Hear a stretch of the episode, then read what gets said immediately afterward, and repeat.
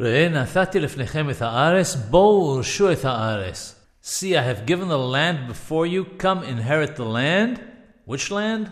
The one that God swore to your forefathers, to Abraham, Isaac, and Jacob, to give them and their seed after them. The children of Israel were still in the Midbar, still in the wilderness when this was said. So, how could God say that He had given the land of Israel to them when they were still far away from it? It says in Ben Ish Chai Derashot that the power of bitahon, trust in God, is so great that through it a person can attain what he wants even though he's far away from it.